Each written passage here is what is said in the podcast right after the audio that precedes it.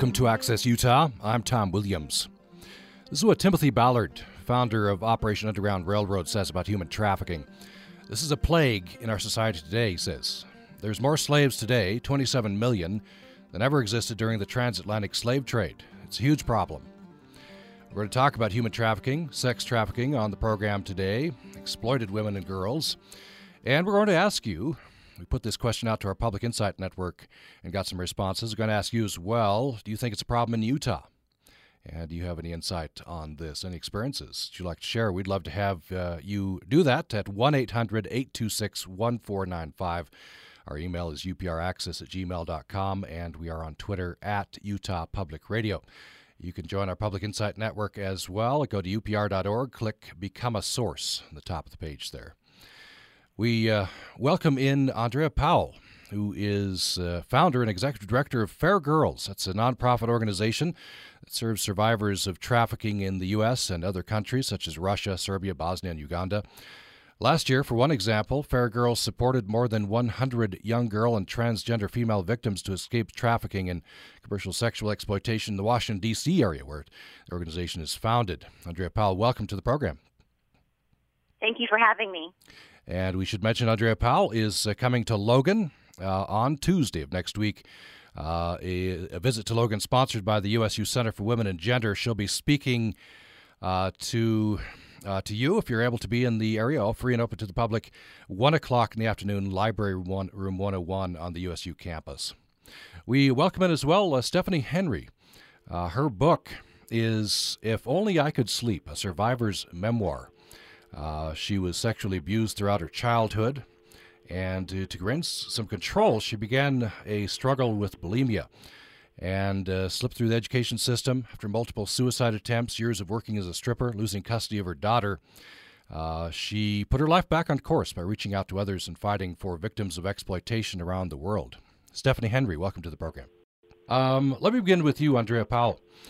Um, we put this this uh, out to our Public Insight Network and uh, got some responses. One of our questions was, "How would you define human trafficking in your own words?" Uh, so here's what Paul Williams in West Valley City said. He said, "Forcing anyone to do something that they do not want to do that is illegal." Laird Hamilton in Hamblin, rather in Salt Lake City, says uh, exploiting others, requiring someone against their will through force, fear, or coercion to do something. And uh, we got this response from Tracy Perry in West Valley City. She says slavery. That's just how she uh, uh, defines it. How would you define human trafficking? Well, first of all, you have some um, pretty engaged and, and educated uh, listeners. I have to say, uh, we we always get interesting responses to that question um, when we talk to teens and youth uh, here in the D.C. area and throughout the country. But the Trafficking Victims Protection Act, which was passed in the year 2000 um, defines human trafficking really in two terms. You have um, you have sex trafficking, which is the force, fraud, and coercion of adults into commercial sex acts, or um, in the case of children, you don't have to prove that someone forced or tricked them by the fact that they're a child. Um, and then you also have labor trafficking, which is any type of labor uh, where someone is being forced, frauded, or coerced. But I really like what your one um, respondent said is that bottom line, human trafficking is modern day slavery, and we have more people enslaved in the world today than we ever have had in human history. So it's not just a periphery problem, but something that impacts every community. And I think this is sort of bubbling up in, in the consciousness. Uh, but I learned some things in preparing for this program. I think there's still a ways to go. This is a huge problem. I don't know if, if, if the word has gotten out there. Well, I think that we've made considerable progress um, in the last 10 years, um, which is about as long as I've been in, in, in working on the issue of anti trafficking. But much like you would look at the issue of domestic violence 40, 50 years ago, the issue of human trafficking and how we're addressing it is, is evolving. So 10 years ago, if you said that a American teenage girl could be sold into sex trafficking, even other anti-trafficking advocates might be shocked or say that that can't be true. And now that's something that that we really generally accept as as a part of the issue.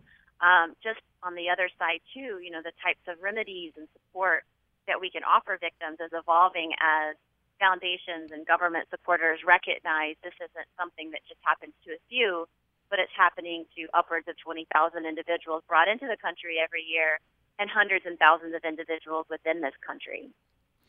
Is this is this a problem of people being brought into this country for this purpose, or um, are U.S. girls and women being forced into this?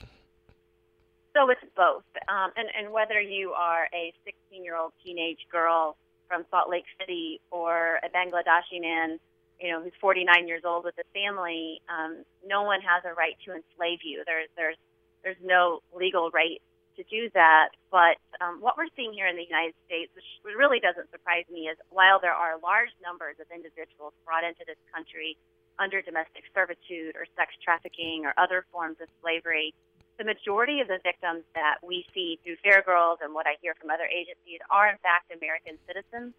Um, and really, that boils down to the fact that traffickers are looking at this as a business. They want to minimize risk and they want to maximize profit. And so, going to another country is both expensive and risky because individuals are more likely to identify what you're doing and take action. But if you prey upon someone who's vulnerable in your own backyard, if you will, then you minimize that risk and you have an opportunity to exploit that person underneath people's noses and, and nobody finds out. So, so really, I guess the answer to your question is it affects both, but more and more what people in the movement are seeing is that it does impact American citizens to a profound degree. And that I don't know. Unfortunately, I guess it's human nature. Uh, if it if we're if we see that it impacts U.S. citizens, maybe citizens of Utah, maybe we're more likely to act. Absolutely, and that's completely human nature and, and understandable. But um, you know, I think it's important that as a society we're able to recognize the signs and know where an individual can go to get help or ask questions, so that anyone in that situation has access to getting out and getting safe. Uh, by the way, how did you get into this work? So, uh, my organization, Fair Girls, was founded um, a little over 10 years ago. I'm one of the co founders, and I had been studying abroad um, in early college in Germany and met a young lady who had been sold by her parents to a man in his late 60s um, who was using her as a domestic slave. And over the course of several months, we tried to devise a plan for her to escape, and she was not able to escape and disappeared. And while I don't know exactly what happened to her, I, I don't think it was a good thing. Um, so that really inspired me to want to build an organization that empowers young women and girls with the knowledge and resources and support that they need to stay safe or get out. Um, and, and one thing I want to say is my friend didn't actually view herself as a slave. She just thought, well, this is what happens to girls like me. This is this is a way of life, and so part of what Fair Girls' mission is, and, and what I believe every day is, is educating people and empowering them with knowledge is a critical component to ending this huge human rights violation. One thing I'm reading a, a couple of Deseret News articles uh, looked at this in uh, in Utah. Um, in fact, uh, KSL television went uh, undercover, and one thing they're saying that they that uh, nowadays, in fact, they talked to a, a woman who is a prostitute in, in Salt Lake City, in her 50s. She's been doing this for a decade or so, uh, a heroin habit. She's noticing, she says, that um, that, that the Johns, that, that the people who consume this are wanting girls more than women nowadays. I don't know if you're seeing the, the same thing. So I guess to step back and then answer that question. So the majority of sex trafficking in the United States today is actually being perpetuated on the internet. Um, so young women and girls are being lured by pimps and traffickers who are saying they can be your boyfriend, they have a job opportunity, so they're preying upon someone's vulnerability. Um, and then on the other side, pimps and traffickers are selling their victims online in online, you know, sex ads that might look legitimate. So, you know, those who are buying individuals for sex might think that they're buying someone who's willingly engaged, and that potentially could be possible. But of the hundreds and hundreds of girls who we serve here um, at Fair Girls and who I've met across the country, I've never met someone who said that this is what they wanted to be doing if they actually had other options or felt safe. Um, you know, I don't know how many of the viewers have seen the movie Taken, but Taken has the storyline of someone being kidnapped and held against their will. But the majority of the girls who we serve, um, the chains that bind them are around fear, shame, and a lack of opportunity.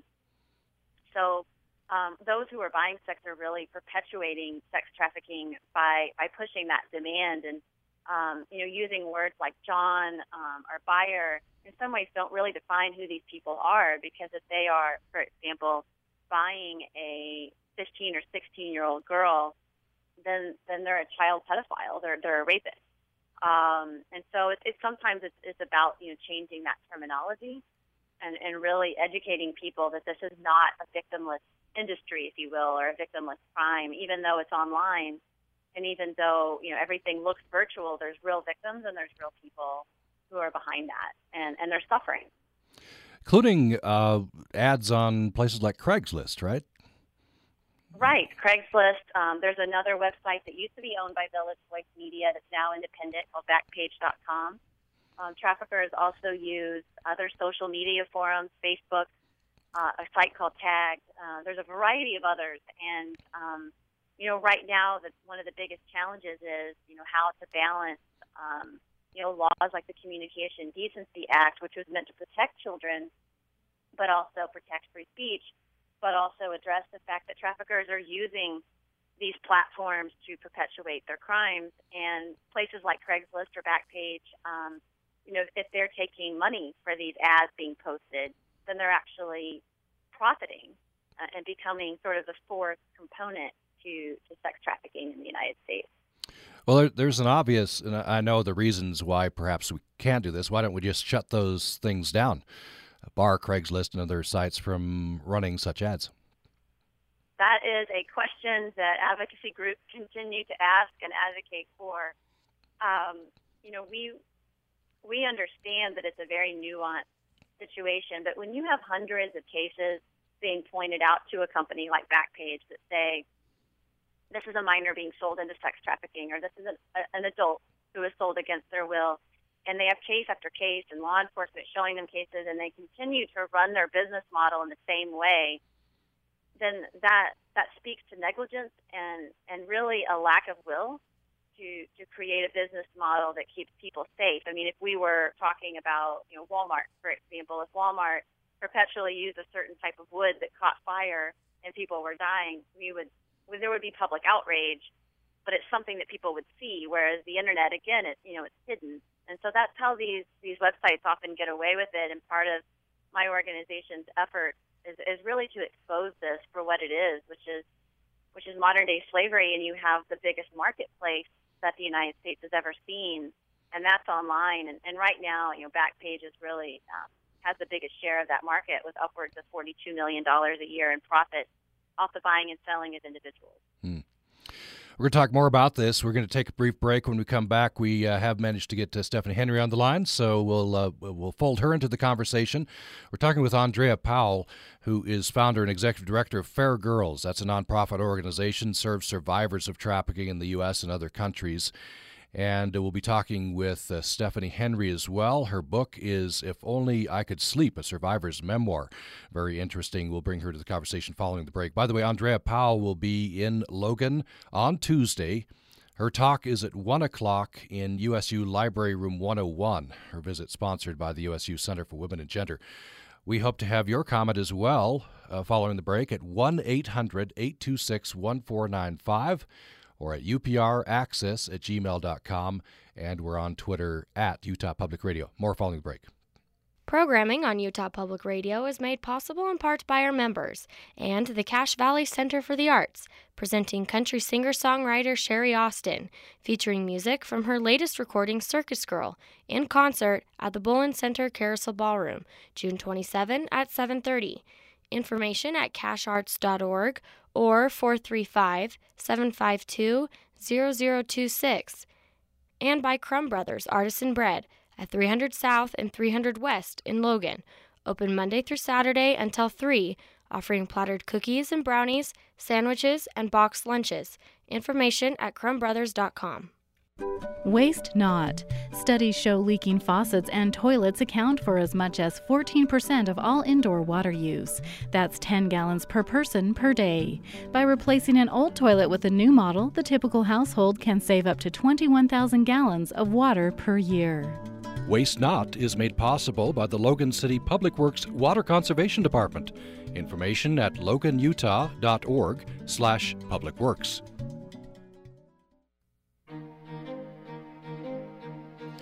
Thanks for listening to Access Utah. I'm Tom Williams. Human trafficking, sex trafficking, exploitation are subjects today. Uh, this is what Timothy Ballard says. He's CEO of Under, Operation Underground Railroad. He says, talking of these t- topics, this is a plague in our society today. There's more slaves today than ever existed during the transatlantic slave trade. That's a sentiment uh, that Andrea Powell from Fair Girls has echoed. Andrea Powell, uh, Fair Girls, by the way, is a nonprofit organization that serves survivors of trafficking in the U.S. and other countries. It's based in Washington, D.C. Andrea Powell will be in uh, Utah on Tuesday. Her talk is at 1 o'clock in the afternoon in USU Library Room 101. Her visit to Logan sponsored by the USU Center for Women and Gender. Everyone is welcome to that talk. And uh, we're talking with Andrea Powell. We bring in now uh, Stephanie Henry, whose book is If Only I Could Sleep, a survivor's memoir. She works with uh, victims of exploitation around the world as well. Stephanie Henry, welcome to the program. Hi, thank you. I wonder, uh, it's very interesting um, reading about your experiences, very harrowing experiences. Uh, you were uh, sexually abused throughout your childhood by a, a grand uncle um, and went on to, to many problems including uh, suicide attempts and bulimia and losing custody of your daughter. Got your life back on track. Uh, in part, I guess, by reaching out to others. That, that's an impulse, it seems like. And I've been reading about uh, some victims of human trafficking in Utah, various media sources. Uh, one uh, woman in particular, Gina, who I'll reference a little bit later, that's how she says she got, you know, uh, empowered, reaching out to others. Mm-hmm, absolutely. You know, one of the things that's kind of crazy is when I do some of these interviews and I listen to the, uh, I guess, the punch list of, of all that stuff, I think, you know, I, besides the fact of being completely blessed and humbled, and, and Andrea, my hat is off to you for Fair Girls. Um, I looked and researched over that so much in the last week, and that is an amazing organization. So I've already signed up to subscribe and help you out. Um, but you know, this the one thing I decided to do was just embrace all of what was happening instead of letting the fear keep me hidden and keep me quiet because you know I said it in the beginning of my book I I can't do any good if I'm quiet. So speaking up has really brought a lot of people to the forefront of speaking up for themselves and and that's the blessing. It really is Tom. I wonder if you could tell the story you tell in your prologue. I believe that's where it is in your book.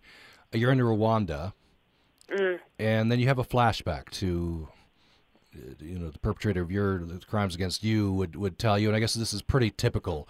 Uh, he would say don't tell anyone. If you do it will be your fault that they're crying. It's your fault that you're so cute. Which, which is outrageous yeah. but to a child I, I, guess that you know has an effect. Yes i, I absolutely will talk about that. Um, there's two folds to that story. One's in rwanda and then later in the book um, it also defines uh, that comment when I was working in an elementary school here where I live in north uh, in north of Dallas, and the little girl that was sitting at her desk was acting out very strangely, and she would do some really odd behaviors. And one of them was she'd take her tiny little, uh, you know, safety scissors and she'd cut off her eyelashes. And I noticed on the playground she was always like standing off away from the girls and everything. And you're talking a first grade little girl. And I had a flashback that also happened to me when I was in Rwanda, and I'll get to that. Is I went over to her and and you know I said, why aren't you playing with the little girls, honey? And and just really trying to have a conversation with her. And she said, they keep telling me I'm too cute, I'm too pretty. And she goes, I am too pretty. So I went to the counselor that day and I said, you know, I'm not an expert in this field whatsoever. I just have a feeling my radar is going off and I'm having memories about some things.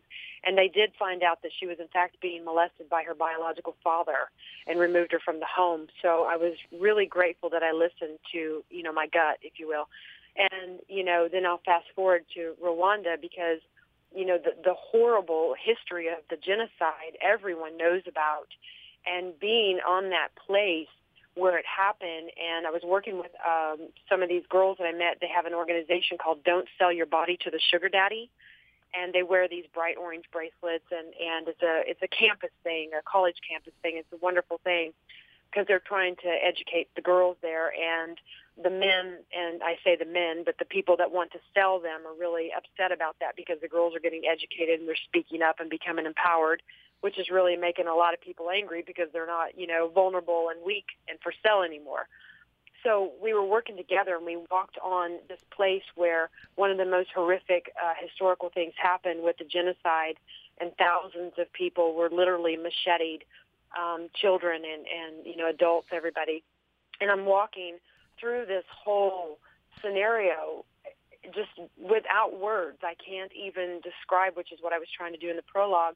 Just the voices and the the ghosts of the past and all the different things that really encompass you when you're walking on grounds like this. And I just really thought when I when I hit one of those classrooms that I described, all these different doors were off of what was supposed to be a school um, and an elementary school, if I remember right. And you walk in, and there's literally mummified bodies of you know the victims in all of these rooms where they're supposed to be you know coloring books and books and, and chalkboards and such. And I'm standing there at this horrific sight, thinking everybody that has gone through what you know what Andrea sees when she's when she's restoring all these these girls and these transgender and boys and all the things that even like what I saw in Cambodia, um, this horror that happens to people obviously causes the trauma, obviously causes things such as PTSD, which is something that I even have. You know, there's a way in which you can embrace that horrible tragedy in hopes that you can go out and do what you can to stop it, which is what we're doing today just by having this interview today on this radio station, on your show. It's things like that where you just let go of that fear and go ahead and grasp that nightmare. And that's what I wrote about. Uh, Andrea, I wonder, and I'll get um, Stephanie to comment on this as well.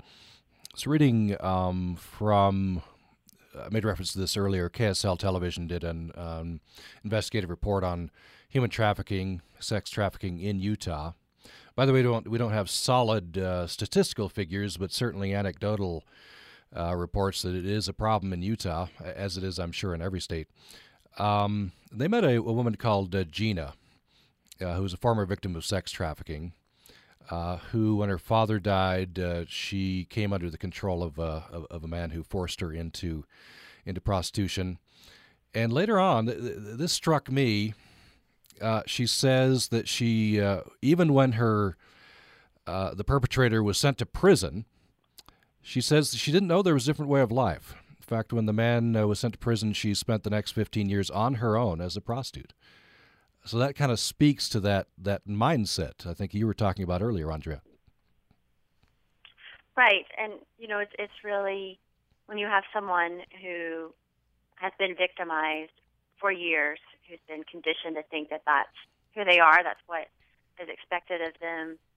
If there is an absence of other resources and, and other real support, sometimes they remain in those situations, and just because someone is now you know, 35 years old and seemingly willingly engaged in either prostitution or, or another illegal activity that was forced upon them um, during their trafficking situation, that doesn't mean that their victimization wasn't real. Um, in a case that might be similar to what you're discussing here in the D.C. area, there's a, a woman who I believe is in her 30s, and if you saw her on the street corners in downtown D.C.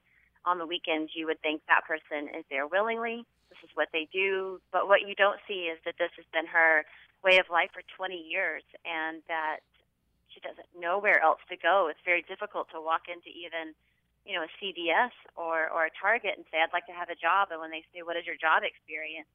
And you're 28 or 30 and you don't have any that you can put down on paper, then that can be, you know, very, very daunting. And so it's, it's really about breaking down stigma letting victims know that there are people who are there to help them, and also letting them know that we will meet them wherever they are in that process of recovery. Um, at our organization, you know, we, we work day in and day out with survivors to show them that we know there's going to be ups and downs. We know that it's a very hard process, but we're going to celebrate their successes and we're going to be here for them regardless so that they can truly begin to thrive and, and contribute to their own life and, and to others around them as well. Stephanie, what what's your reaction to Gina's story? Does that resonate with you? This, I'm, and at, at, first, her perpetrator would beat her and to keep her in this, but I, I, guess you just get beat down and and you you see yourself this way. That's that's why Gina went on for years after her perpetrator went to prison. Yeah, you know, I I actually can relate to a lot of that, and and and forgive me, Andrea. I was saying Andrea, but I'm you know from Texas, so I've got that southern like mispronunciation. Um, you know, the thing about listening to listening to the story of Gina and listening to the story that Andrea was just talking about reminds me of uh, one of the things that I talk to you know groups about all the time, and that's regression. And you know, a woman asked me. We had a summit two weeks ago, and she said, you know, does your regression finally stop, or how does your regression finally stop? Where you realize that you don't have to be in those situations. And I said the regression might weaken, the regression might kind of dissipate, if you will, you know, as I get older, but it's always there. And one of the main things, and I know that that's what they work with, but at Fair, you know, at Fair Girls, is that they know and they tell them ahead of time. I'm assuming this is just the most powerful thing that I think happens, even happened for me they can tell you ahead of time, you know, yes, you're going to heal. Yes, you're going to be empowered. There are choices that you can make to change your life. But understand that your history is your history. And if you understand that your history is your history, which involves some regression at times, and you know that it's there and you know that it's going to happen again, it actually just, it, it keeps you awake. It's kind of like, you know, I know that if I go eat you know, all of this food, I'm going to weigh this much.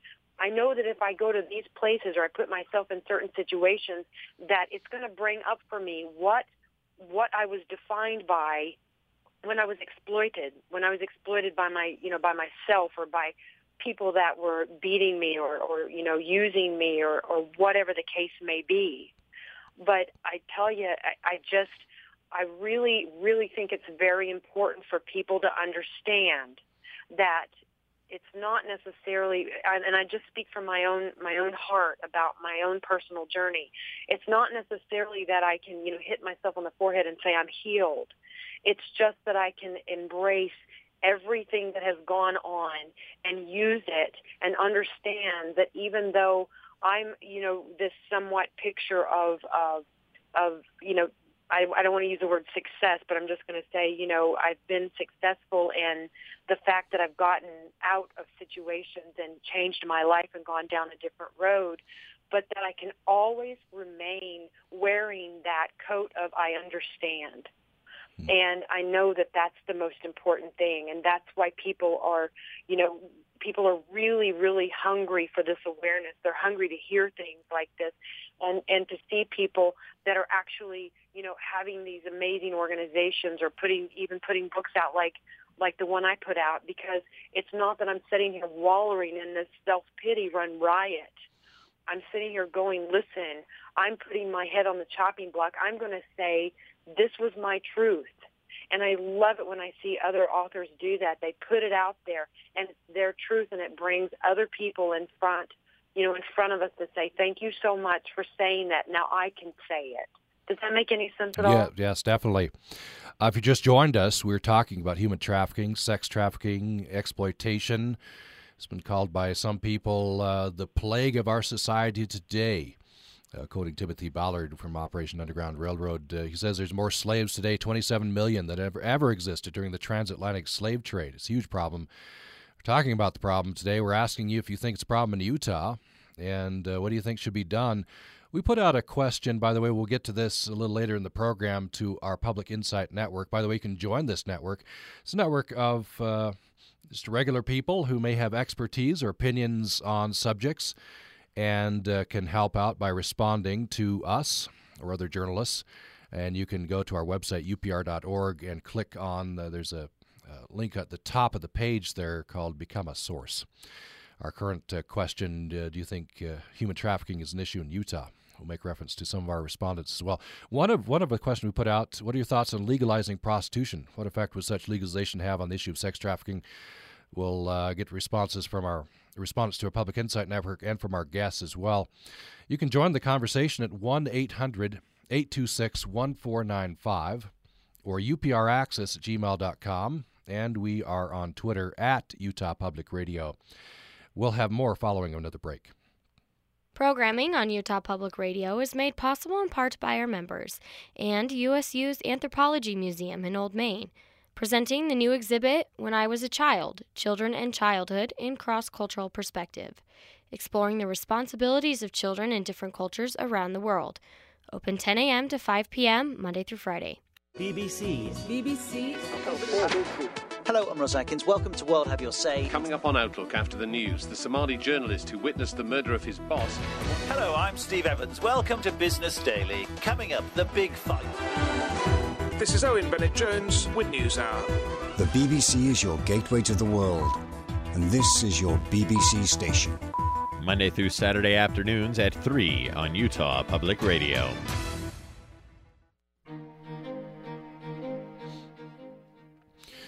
Thanks for listening to Access Utah. We're talking about human trafficking, sex trafficking on the program today. It's a it's a big problem worldwide. We're asking you if you think it's a problem in Utah. Uh, we've probably answered that question, but if you have an experience um, or or a response to that or anything else that we've been talking about, we'd love to have you respond at 1 800 826 1495. Our email is upraccess at gmail.com, and you can tweet us at Utah Public Radio. By the way, uh, looking for solid numbers, and it's kind of hard to find, but the National Human Trafficking Resource Center, a data breakdown for Utah for 2013, they received 138 phone calls from various areas around the state uh, dealing with this problem, six emails.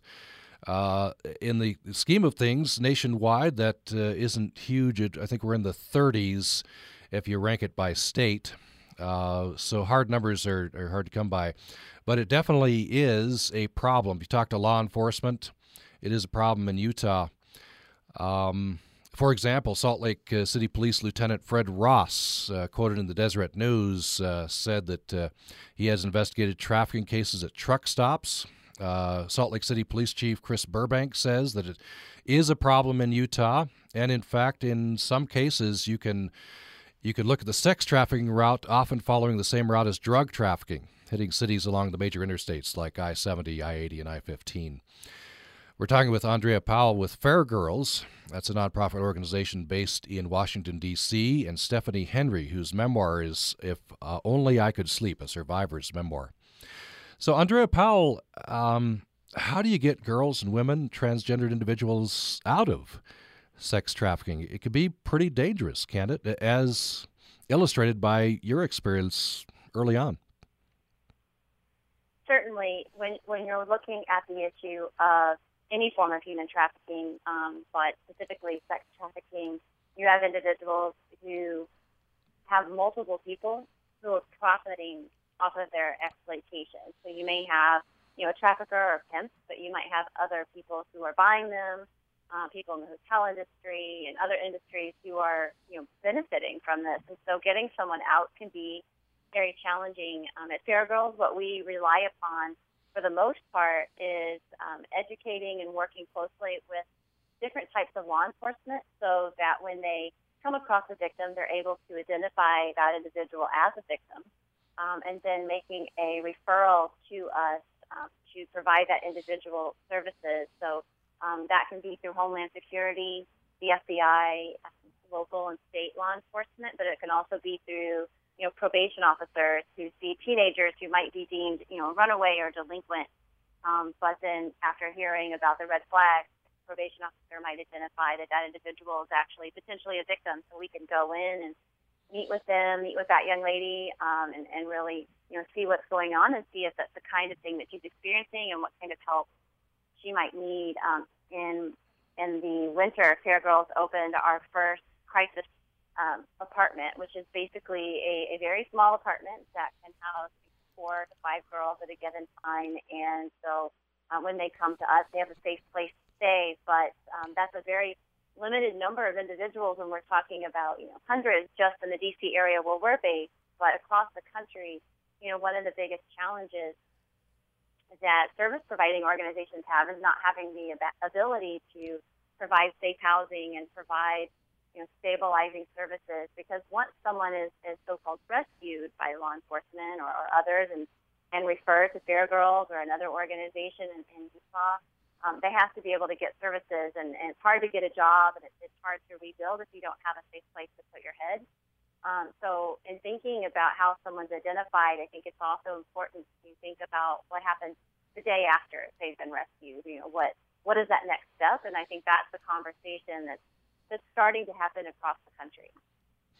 Uh, here's an experience from just a case in Utah that hit the news. Uh, a man was accused of holding four women against their will through violence. Court documents say that this man transported his victims uh, from state to state, prostituting them through internet ads. And when they got to Salt Lake, one of the women secretly texted her sister, who then called police. Is that is does that sometimes happen to people you work with? How do how do women? I, I guess they see this as very dangerous, and, and that deters them from trying something. But but some women do do try to get out. I'm, I'm sure. Sure. Um, you know, some some young women and girls um, and, and other victims as well might realize that they need help, that they want to get out. And so, one important tool is, is the National Human Trafficking Hotline. Uh, so they can call 1 888 3737 888. And that is a national hotline where they can get help or get connected to services or learn more about their situation. Um, if, if that doesn't work, obviously calling 911 um, is, is key as well. But if they're not quite ready to do that, maybe because they're not really sure if what they're going through is something they can get help for, you can also text um, the national hotline text number, which is Be Free. Um, and so there are a number of growing resources for individuals. And as we work to educate people, um, such as through this program, then not only potential victims can reach out for help, but those who see things that look odd. You know, for example, you see a neighbor has a, a, a domestic uh, helper who is raking the leaves at three o'clock in the morning. I mean, we know that's not normal. Uh, so if you're that neighbor calling the national hotline to make a report and, and just say, hey, something's suspicious, that can be something that leads to somebody getting help. Or if you see a teenage girl on the street corner um, or outside of a less than desirable hotel every night, late at night, as you're driving home from the movies or from work or wherever you're coming from, you know, calling about that individual can also potentially save a life. So it's it's about you know connecting victims to potential services, but also the general public understanding their role as bystanders in addressing this problem. So, uh, who, who's best to call? Call call your local police if I see if I saw something suspicious. I would call the National Trafficking Hotline um, okay. or law enforcement if, if that's what um, you feel most comfortable with. But the National Hotline will take your information. They will see if there's similar information in the database, and then they will connect with either a local or federal law enforcement. Um, it just really depends. I mean, if you see a crime in progress, so for example, I was doing what we call outreach one night, and I saw a trafficker, I thought, shaking his victim outside of a hotel, violently shaking. And so in that case, I called 911.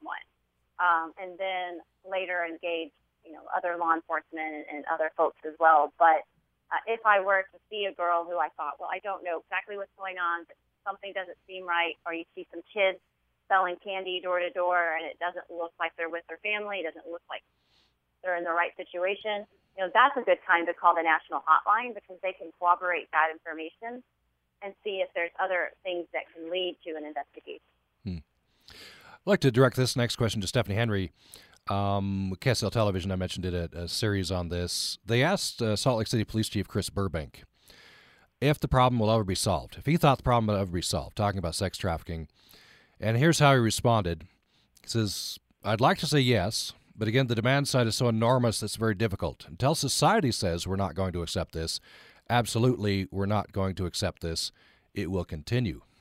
And I wonder what, what you know, looking at it from a society's perspective, the demand side is very, very strong, seems to be growing.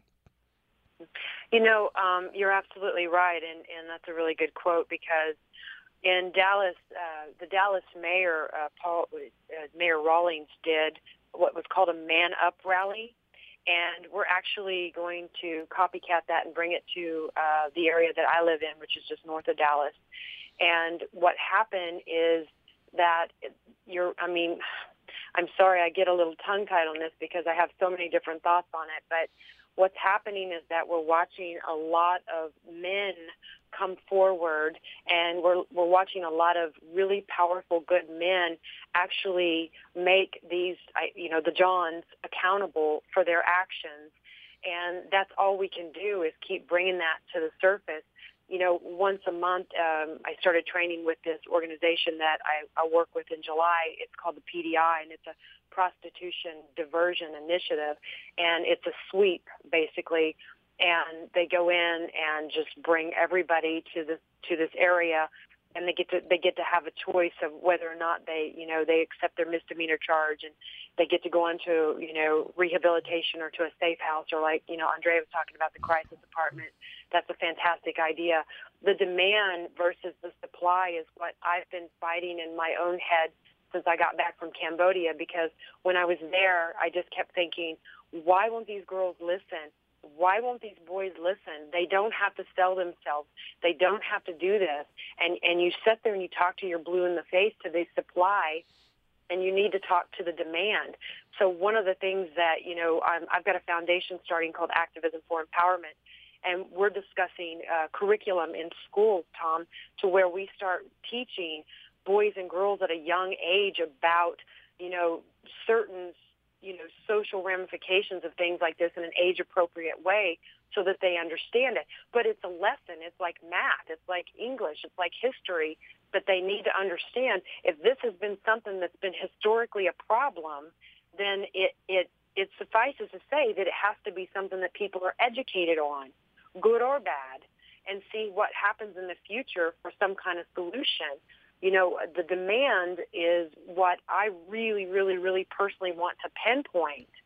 And talking to groups of boys, and I'm getting ready to talk to uh, fraternities on certain college campuses that have asked to hear about this issue. And I think it's fantastic because they're asking. You know, it's sad that the percentage of perpetrators are male, but that's the truth. So why not, again, just take that, accept that that's the truth, and those are the people we talk to. And the man up rallies that can come together. I mean, you talk about Utah, you know, get your local officials, get, get everybody in that entire state to come together and have these rallies where they show the good, strong men, the very good Johns in the world. And by combating that, I think that's one step in the right direction. Wouldn't you agree? Uh, yeah, certainly. Uh, I wonder, uh, and I'm guessing Andrea Powell uh, agrees as well. I'd like to, to, ask you this the same question. Maybe frame it this way: uh, Chief Burbank uh, talks about, you, you, know, we'll, we'll, still have this problem and tell us as society we say we're absolutely not going to accept this. And I'm thinking, you know, maybe you go back to drunk driving. Haven't solved the problem, but I think probably we would say we've made progress uh, through tougher laws, but also through, as a society, saying this is unacceptable. Right, and I think that there has to be kind of a tandem approach. So I'm going to be blunt, but so say you have um, a poster campaign in hotels that say, you know, don't buy women, don't buy girls. Um, if you're a man in a hotel and you're about to do that, you're sitting at your computer. I'm not so sure that poster is going to help you, but I do think that educating young men and boys at an early age is very effective, and that's something that we do at Fair Girls. We go inside schools and, and detention facilities, church groups, you know, anywhere where we can get access, and we work with local organizations and youth to educate boys and girls, show them what human trafficking really is, and that it's not something that's just about you know pimp and hoe culture. It's not cool. It's not sexy. It's actually rape and exploitation. And what always surprises me in the, I think, upwards of 10,000 youth who we've educated through our curriculum in the last several years is that it's often the boys who step up first and say, you know, I didn't realize that this is what's really going on. I didn't realize that most of the victims are actually runaway and homeless youth who have nowhere to go, for example. And so that works really well. And on the other side, for those who are buying sex, we can't have a $250 fine like we have here in the DC area. We can't have this be a you know a one shot kind of slap on the wrist. We kind of need to hit them where it hurts. So um, you know, for example, someone who um, buys individual and they're arrested by law enforcement, take their car.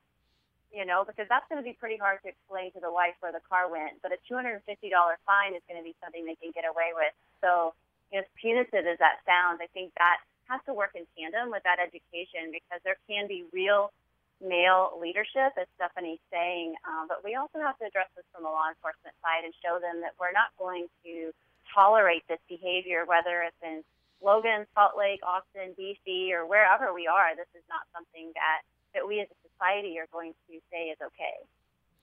I'd like to address this question. I promised we would of um, thoughts on legalizing prostitution.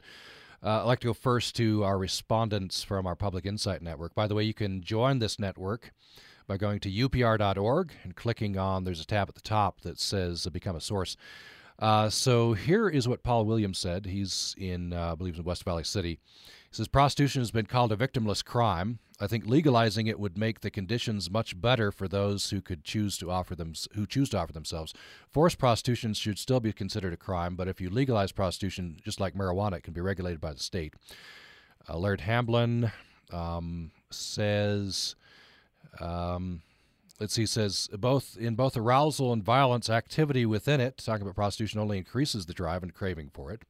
So I think he's not in favor of legalizing prostitution. Tracy Perry says about this uh, thought I think prostitution should be legal but heavily regulated. I think that if prostitution was legalized and regulated, that sex trafficking would go down because there wouldn't be such a high demand for untested, unlicensed prostitutes. People would want to be with licensed prostitutes. Uh, see the solution in most of Nevada. So, Andrea Powell, what what do you think of of that change in, in the law? Do you favor it or not? So, just to kind of step back a little bit, I mean, the issue of sex trafficking and prostitution, they're two distinctive issues because sex trafficking involves that forced fraud or coercion of an adult um, or the exploitation of a minor, whereas prostitution itself is, is a crime um, in, in most states and in most areas. When we're talking about how those two come together, though, um, there's a couple of interesting approaches that I think society and communities can consider. Um, one of which is, is a model that was developed in Sweden. Um, and what they did was they legalized the selling of sex, but they criminalized the buying of sex. And so that probably sounds pretty weird. Um, but what that does is it ensures that those who are being victimized those who are already in vulnerable situations aren't being further victimized, but that those who are perpetuating the crime, whether that's those who are buying or those who are pimps, are being held accountable and aggressively prosecuted. Um, so that approach has proven to be pretty effective. Um, whereas the Netherlands legalized prostitution, similar to what you know, you're, you were just suggesting, and what they were seeing, um, according to law enforcement, is, is generally a very hard time discerning who was willingly engaged in prostitution and who was actually a victim. And they actually saw an increase in foreign national women being brought into the Netherlands uh, for the purposes of prostitution and not being able to distinguish if they're victims, you know, disabled them from getting assistance. And so I really caution the legalizing of, of, prostitution without really thinking through, you know, what are the ramifications of, of how victims would be identified. Um, and I think that the Swedish Swedish model um, is, is definitely something to consider. But again, the issues of, of prostitution and sex trafficking are definitely distinctive, and that one um, is is a crime that that is akin to modern day slavery, and the other is is a crime that is really, you know, quite distinctive if that person is not being victimized. Um, one statistic I wanted to point out is that the average age of entry into a life of sexual exploitation or prostitution is 13 years old in the United States. Hmm. And I'm guessing that your viewers would, would not think a 13 year old has the ability to decide to be involved in that situation. And so if that's the average age, then that means most of those adults who are involved in any form of the sex industry didn't start out doing it willingly. And we get back to that same question we had earlier in the show of, well, how do you get out if that's been what's been happening to you for years? We uh, just have about 30 seconds left. Uh, Stephanie Henry, I wonder what uh, a very brief comment you would uh, you would say to, to close this subject. It sounds like um, it sounds like a bait and catch thing, you know. Which, in in my opinion, maybe that's one of the solutions. And when Andrea was talking about, you know, legalizing the selling and criminalizing the buying, you can bait them by, you know, having the Johns, you know, show up for the buying, and then, you know, nip it in the bud, if you will. That you know, that age 13 years old is is a really powerful. It's a powerful time. That was the age in which I was raped and you know I, I've met a lot of people that age, and then they've gotten into the exploitation and the selling um, based on the fact that they just you know run from their past. But I, I tell you, there's got to be there's got to be solutions and whatever they can do. But law enforcement is huge, and I absolutely agree with all of that. You've yep. got to make the demand pay. Okay, we'll leave it there. Out of time. Uh, Stephanie Henry has joined us. Her book is "If Only I Could Sleep: A Survivor's Memoir." Thank you so much. Thank you very much. And Andrea Powell is with uh, Fair Girls. You can find more at fairgirls.org. Thank you so much. Thank you. And Andrea Powell will be in uh, Utah, Library Room 101 on the USU campus, Tuesday, 1 p.m., sponsored by USU Center for Women, Women and Gender. Thanks for listening. Commentator Thad Box. Politicians wanting to take our public lands ad hoc militias gathering to support an outlaw cowman, and county officials illegally riding ATVs on sacred ground tells us that public land issues today are not just overgrazing, resource extraction, or rehabilitation of damaged lands. Utah politicians are making noises about who owns the land, increasing state revenues, and moving the people's land into private ownership. Let's look at the record. Land exploitation began when European settlers arrived on this new continent. Conquering the wilderness was an honorable goal. Natives were killed, forests cut, land plowed, and ranges overgrazed. Public policy was to sell the land, get rid of it, and then tax it. But in Utah, most of the low producing land had no buyers. It was used in common. Open land, once a blessing, when abused, became a curse. To become a state in 1896, Utah adopted a constitution. Article 2, Section 2 says, The people inhabiting this state do affirm and declare that they forever disclaim all right and title to unappropriated public lands lying within the boundaries hereof. History tells us that the common land without restrictions leads to degraded ecosystems that harm people living nearby. The Wellsville Mountains tell us that poorly managed private land can be improved by putting it in public ownership. And the land grant college systems tells us that focusing education and research on local problems pays big dividends, not only locally but worldwide. History also tells us that public lands, properly managed, strengthen communities near them. Neither states, corporations, nor individuals can take public land from we the people without an act of Congress signed by the President of the United States. So, for the time being, we can hunt deer or picnic by a mountain stream and thank our fellow co owners back east for contributing their taxes for our pleasure. This is Thad Box.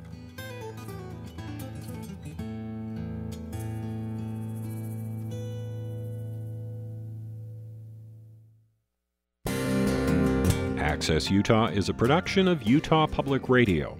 You can listen to this episode or previous episodes of Access Utah anytime at upr.org, where you can find a link to subscribe to our podcast. This is Utah Public Radio, KUSR HD1 Logan, KUSK HD1 Vernal, KUSL HD1 Richfield, KUST HD1 Moab, KCEU Price, and KUSU FM HD1 Logan.